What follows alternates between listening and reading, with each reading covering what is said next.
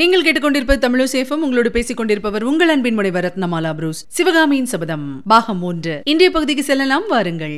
சிவகாமியின் சபதம் பாகம் மூன்று அத்தியாயம் பிக்ஷுவின் காதல் வாதாபி.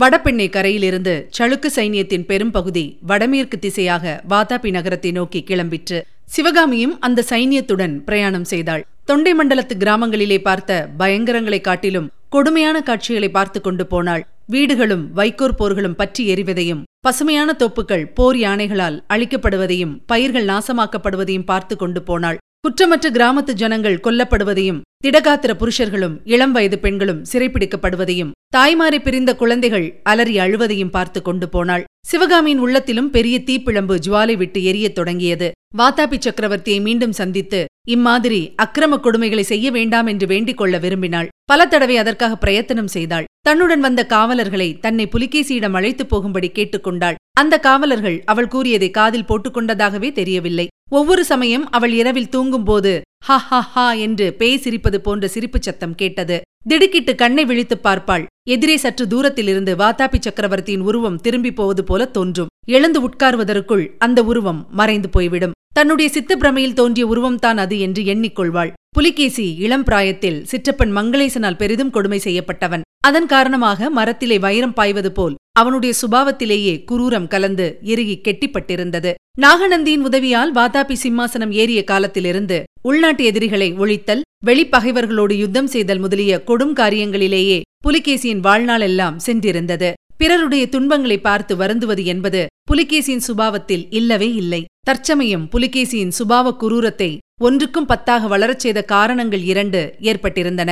ஒன்று மகேந்திர பல்லவனுடைய மாய தந்திரங்களினால் தன்னுடைய தென்னாட்டு படையெடுப்பு அபஜயமாக முடிந்ததில் ஏற்பட்டிருந்த ஆசாபங்கம். இன்னொன்று இதுகாரும் பாத்தாபி ராஜ்யத்தின் பெருமையையும் தம்முடைய க்ஷேமத்தையும் தவிர வேறு கவனமே இல்லாமல் இருந்த நாகநந்தி அடிகளின் உள்ளத்தை ஒரு பல்லவ நாட்டுப் பெண் கவர்ந்து விட்டாளே என்ற அசூயையும் ஆத்திரமும். இக்காரணங்களினால் தம் உள்ளத்தில் கொழுந்து விட்டெறிந்த குரோதங்களையும் புலிகேசி சக்கரவர்த்தி தாம் சென்ற மார்க்கத்தில் எதிர்ப்பட்ட குற்றமற்ற ஜனங்கள் மீது காட்டினார். அதனோடு சிவகாமியின் மீது வஞ்சம் தீர்த்துக் கொள்வதற்கும் தக்க வழியை யோசித்துக் கொண்டிருந்தார். இதையெல்லாம் அறிந்திராத சிவகாமி தான் மட்டும் வாதாபி சக்கரவர்த்தியை இன்னொரு தடவை நேருக்கு நேர் சந்திக்க முடிந்தால் அவருடைய படைகள் செய்யும் கொடுமைகளை எல்லாம் நிறுத்திவிடலாம் என்று ஆசையுடன் நம்பினாள். அவளுடைய இந்த மனோரதம் வாத்தாப்பி போய் சேரும் வரையில் நிறைவேறவில்லை. வாத்தாப்பியில் பெரியதோர் அழகான அரண்மனையில் சிவகாமி கொண்டு வந்து சேர்க்கப்பட்டாள். அவளுக்கு துணையாகவும் பணிவிடை புரிவதற்காகவும் இரண்டு தாதி பெண்கள் அமர்த்தப்பட்டார்கள். அவர்கள் பிராகிருதமும் தமிழும் கலந்த பாஷையில் பேசினார்கள். அந்த தாதி பெண்களுடைய பேச்சையெல்லாம் சிவகாமி எளிதில் புரிந்து கொள்ளுதல் சாத்தியமாயிருந்தது.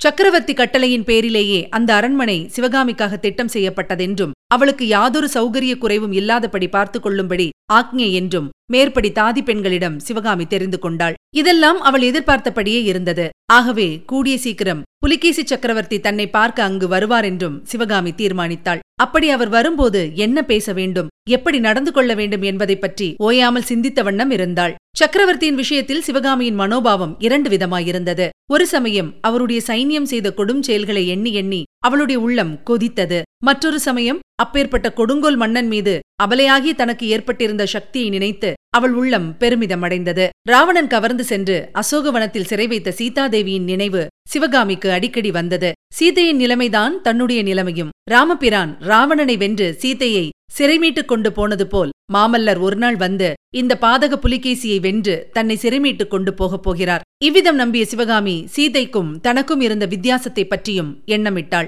சீதாதேவியை ராவணன் அவளுடைய அழகுக்காக ஆசைப்பட்டு கொண்டு வந்தான். ஆனால் புலிகேசியோ தன்னிடமிருந்த நாட்டியக் கலையின் மேல் மோகம் கொண்டு தன்னை சிறைப்பிடித்து வந்திருக்கிறான். ஆகையால் ராவணன் மீது சீதைக்கு இல்லாத செல்வாக்கு தனக்கு வாத்தாபி சக்கரவர்த்தியின் மீது இருக்கிறது. தன் கலையின் சக்தி கொண்டு அவரை தன் இஷ்டப்படியெல்லாம் ஆட்டி வைக்கலாம். ஆ அந்த பொல்லாத புத்த பிக்ஷுவை தான் லேசில் விடப்போவதில்லை. வரட்டும் இங்கே. எப்படியும் என்னிடம் வந்துதானே ஆக வேண்டும்? சிவகாமி வாத்தாபி வந்து சேர்ந்த எட்டாம் நாள் அவளுடைய மனோரதம் ஈடேறியது. சக்கரவர்த்தி அவளை பார்ப்பதற்காக அந்த அரண்மனைக்கு வந்தார். வாசற்புறம் இருந்த தாதி ஓடி வந்து சக்கரவர்த்தி வருகிறார் என்று தெரிவித்ததும் சிவகாமி மிக்க பரபரப்பு கொண்டு வாத்தாபி சக்கரவர்த்தியை வரவேற்கவும் அவர் மீது தன் கூறிய கண்ணம்புகளையும் சொல்லம்புகளையும் செலுத்தவும் ஆயத்தமானாள். ஆனால் சக்கரவர்த்தி அரண்மனைக்குள்ளே வந்து நின்று அவளை மேலும் கீழும் ஏறிட்டு பார்த்துவிட்டு அவள் கனவிலே கேட்டது போன்ற ஒரு பேச்சிரிப்பு சிரித்ததும் சிவகாமி எண்ணியிருந்த எண்ணமெல்லாம் எங்கேயோ போய்விட்டன. என்னதென்று சொல்ல முடியாத ஒரு பீதி அவளுடைய இருதயத்தில் புகுந்து தேகமெல்லாம் வியாபித்து தேகத்தின் எலும்புகளுக்குள்ளே பிரவேசித்து ஒரு குலுக்கு குலுக்கிவிட்டது. வாயை திறந்து பேச முடியாதபடி நாக்கு மேலன்னத்தில் ஒட்டிக்கொண்டது. சிற்பி மகளே நாட்டிய கலாராணியே மகேந்திர பல்லவனின் கலை பொக்கிஷமே சௌக்கியமா? வாத்தாபி வாசம் உனக்கு பிடித்திருக்கிறதா? என்று புலிகேசி கேட்டபோது சிவகாமியின் உடம்பு படபடத்து நடுங்கிற்று. தன்னுடைய நாட்டிய தோற்றங்களிலே வெகு சாதாரணமான தோற்றத்தைக் கண்டு அப்படியே பரவசப்பட்டு நின்ற புத்த பிக்ஷுவா இவர் தன்னிடம் அணுகும்போது பயபக்தியுடன் அணுகி உணர்ச்சி மிகுதியினால் தன்னுடன் பேச முடியாமல் தத்தளித்து நின்ற நாகநந்தி இவர்தானா? பொன்முகலி நதிக்கரையில் தொண்டை நாட்டு பெண்களை விடுதலை செய்ய வேண்டும் என்று நான் வரம் கேட்டு பெற்றபோது அவர் இவ்விதமில்லையே வாதாபி நகருக்கு வந்து விட்டதனாலேயே இவரிடம் இந்த வித்தியாசம் ஏற்பட்டிருக்கிறதா? இவ்விதம் சிவகாமியின் உள்ள கடல் கொந்தளித்து குழம்ப புலிகேசியின் கேள்விகளுக்கு மறுமொழி ஒன்றும் சொல்ல முடியாமல் நின்றாள். அதை பார்த்த புலிகேசி பெண்ணே ஏன் மௌனம் சாதிக்கிறாய்? கலை உணர்ச்சி இல்லாத வாதாபி புலிகேசியுடன் நமக்கென்ன பேச்சு என்ற எண்ணமா? அப்படி நான் அடியோடு கலை உணர்ச்சி இல்லாதவன் அல்ல. அவ்விதம் இருந்தால் சிறைப்பிடித்துக் கொண்டு வந்த உன்னை இந்த அரண்மனையில் வைத்திருப்பேனா? பல்லவ நாட்டின் இணையற்ற நடனக்கலாராணிக்கு தகுந்த அலங்கார மாளிகை அல்லவா இது? இங்கு உனக்கு எல்லாம் சௌகரியமாயிருக்கிறதா? பணிப்பெண்கள் திருப்தியாக பணிவிடை செய்கிறார்களா? ஏதாவது குறை இருந்தால் சொல் என்றார். புலிகேசியின் பேச்சு எவ்வளவோ அருவருப்பாய் இருந்த போதிலும் இனி பேசாமல் இருக்கக்கூடாது என்று சிவகாமி கருதி மனத்தை திடப்படுத்திக் கொண்டு பிரபு இங்கு எல்லாம் சௌகரியமாயிருக்கிறது. ஒரு குறையும் இல்லை. மிக்க வந்தனம் என்றாள். ஆஹா வாய் திறந்து பேசுகிறாயா? நல்ல வேளை நீ மௌனமாய் நின்றதை பார்த்துவிட்டு நீ உயிருள்ள பெண்தானா? அல்லது உன் தந்தை அமைத்த கற்சிலைகளில் ஒன்றைத்தான் சிறைப்பிடித்துக் கொண்டு வந்து விட்டோமா? என்று சந்தேகித்தேன். நீ இந்த மட்டும் பேசியது மிக்க சந்தோஷம். நீ வாயினால் சொன்னபடி உண்மையாகவே எனக்கு வந்தனம் செலுத்த விரும்பினால் அதற்கு ஒரு சந்தர்ப்பம் இருக்கிறது என்று புலிகேசி மேலும் கூற தயங்கி நின்றார். அவர் என்ன சொல்லப் போகிறாரோ என்ற பீதியுடன் சிவகாமி மௌனமாயிருந்தாள். பெண்ணே அந்த மூடன் மகேந்திர பல்லவன் என்னை கலை உணர்ச்சியற்றவன் என்று சொன்னான். அதை நீயும் நம்பினாய். நரிக்கும் புலிக்கும் எவ்வளவு வித்தியாசமோ? குட்டைக்கும் சமுத்திரத்துக்கும் எவ்வளவு வித்தியாசமோ? உள்ளங்கை அகலமுள்ள தொண்டை மண்டலத்துக்கும் விஸ்தாரமாக பறந்த சளுக்க சாம்ராஜ்யத்துக்கும் எவ்வளவு வித்தியாசமோ? அவ்வளவு வித்தியாசம் மகேந்திர பல்லவனுடைய கலை உணர்ச்சிக்கும் என்னுடைய கலை உணர்ச்சிக்கும் உண்டு. கூடிய சீக்கிரத்தில் இதை நீயே தெரிந்து கொள்வாய். கலாராணியே கேள். தொலைதூரத்திலுள்ள பாரசீக நாட்டு சக்கரவர்த்தியிடமிருந்து என்னுடைய சபைக்கு தூதுவர்கள் வந்திருக்கிறார்கள். என்னுடைய நட்பை கோரி பாரசீக சக்கரவர்த்தி காணிக்கைகளும் சன்மானங்களும் அனுப்பியிருக்கிறார். பாரசீக தூதர்களை பகிரங்கமாக வரவேற்பதற்கும் அவர்கள் கொண்டு வந்த காணிக்கைகளை ஏற்பதற்கும் நாளைய தினம் நமது மகுடாபிஷேக மண்டபத்தில் மகாசபை கூடுகிறது. அந்த மகாசபையில் வந்து நீ நடனமாட வேண்டும். இத்தனை நேரம் பயமும் பலவகை குழப்பங்களும் குடிக்கொண்டிருந்த சிவகாமியின் உள்ளம் நடனம் என்ற வார்த்தையை கேட்டதும் அசாதாரண தைரியத்தை அடைந்தது. புலிகேசியை நோக்கி அழுத்தம் திருத்தமான குரலில் முடியாது என்றாள். புலிகேசியின் கண்கள் ஒரு கணம் ஜுவாலாகினியை கக்கின. தன்னை மீறி கொண்டு வந்த கோபத்தை புலிகேசி பல்லை கடித்து சமாளித்துக் கொண்டதாக தோன்றியது. பெண்ணே ஏன் இவ்வளவு கண்டிப்பாக முடியாது என்று சொல்லுகிறாய்? மூன்று நாள் உனக்கு அவகாசம் கொடுக்கிறேன். யோசித்துச் சொல் என்றார் புலிகேசி. யோசிப்பதற்கு அவசியமில்லை பிரபு. என்னை தங்களுடைய சபையில் ஆடச் சொல்லி மகேந்திர பல்லவரை தாங்கள் ஜெயித்து வந்தது பற்றி உலகத்துக்கெல்லாம் பறையறையப் போகிறீர்கள். பல்லவ நாட்டிலிருந்து கொண்டு வந்த அடிமை இவள் என்று சுட்டிக்காட்டப் போகிறீர்கள்.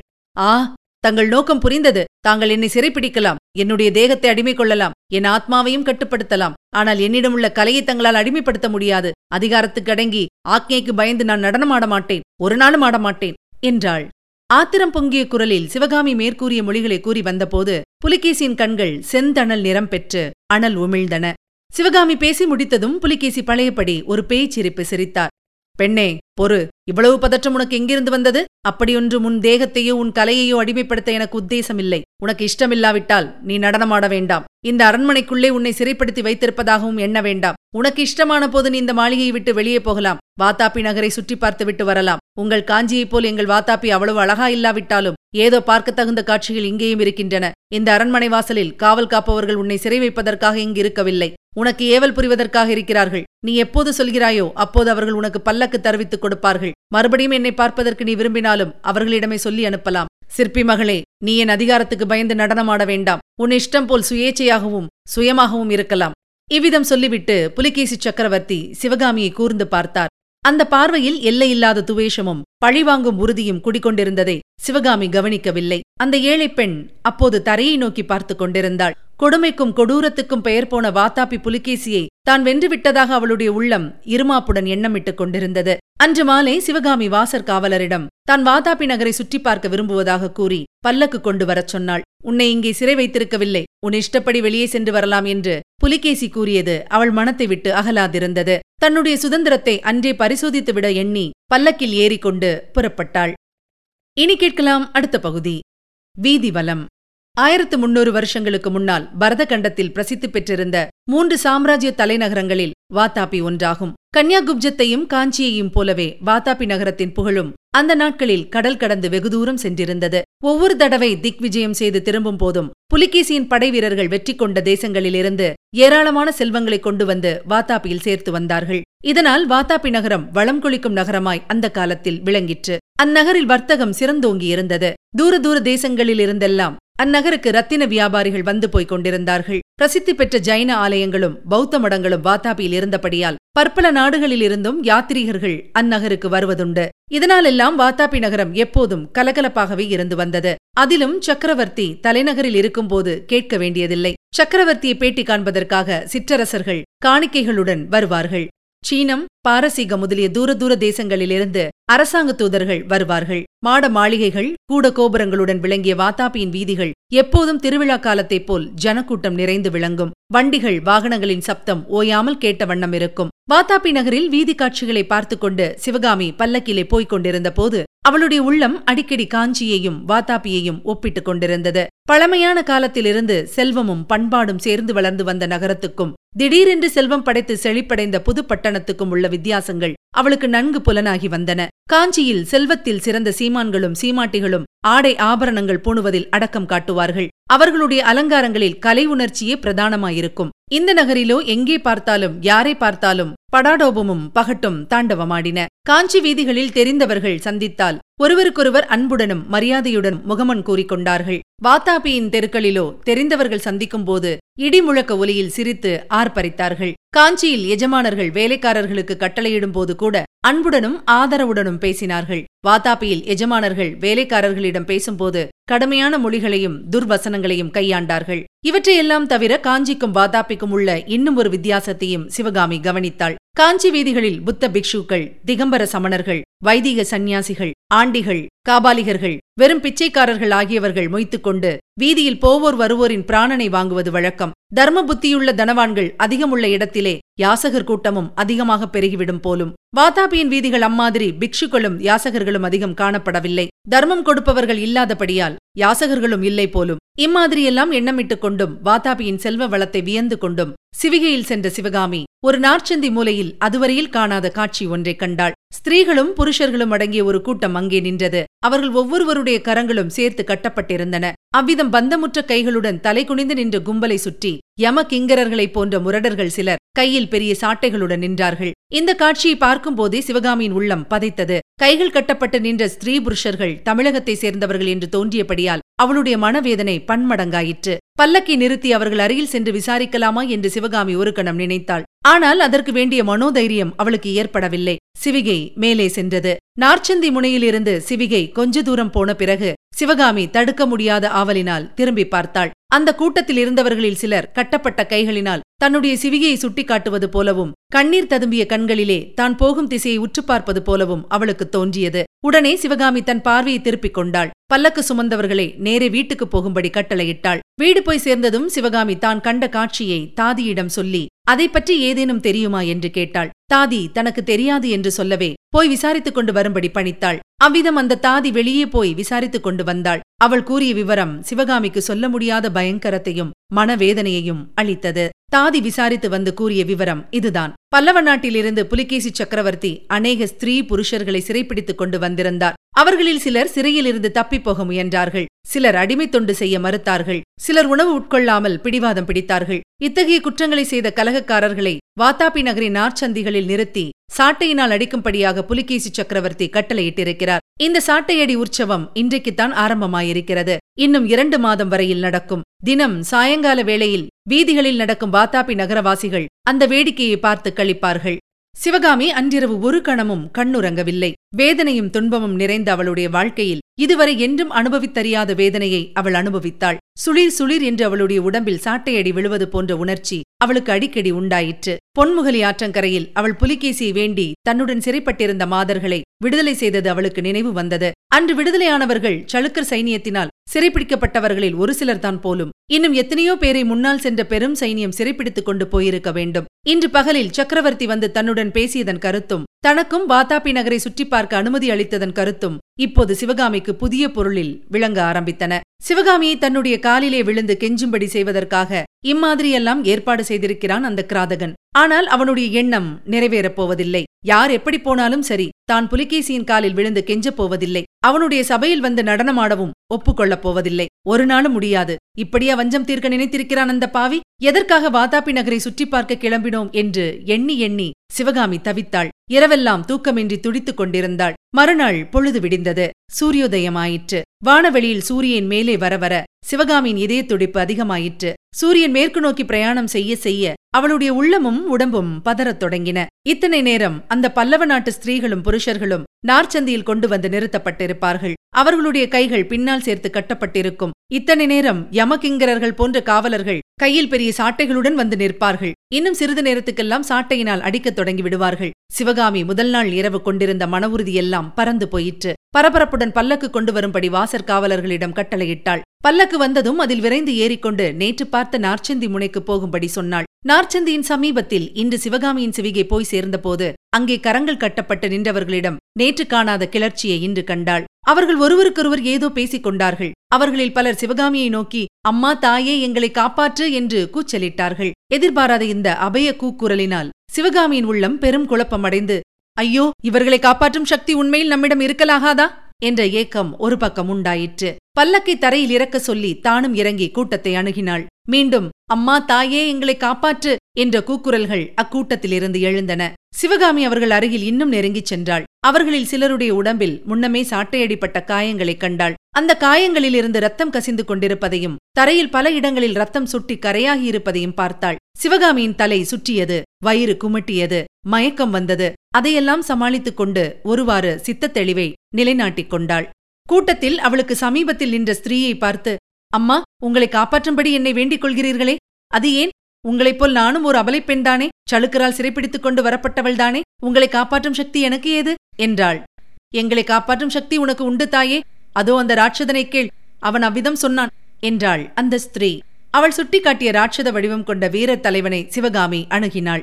வாத்தாப்பி வாசிகள் பேசிய கலப்பு பாஷையில் ஐயா இவர்களை ஏன் இப்படி சாட்டையால் அடித்து சித்திரவதை செய்கிறீர்கள்? வேண்டாம் இந்த படுபாதக செயலை நிறுத்துங்கள் என்றாள்.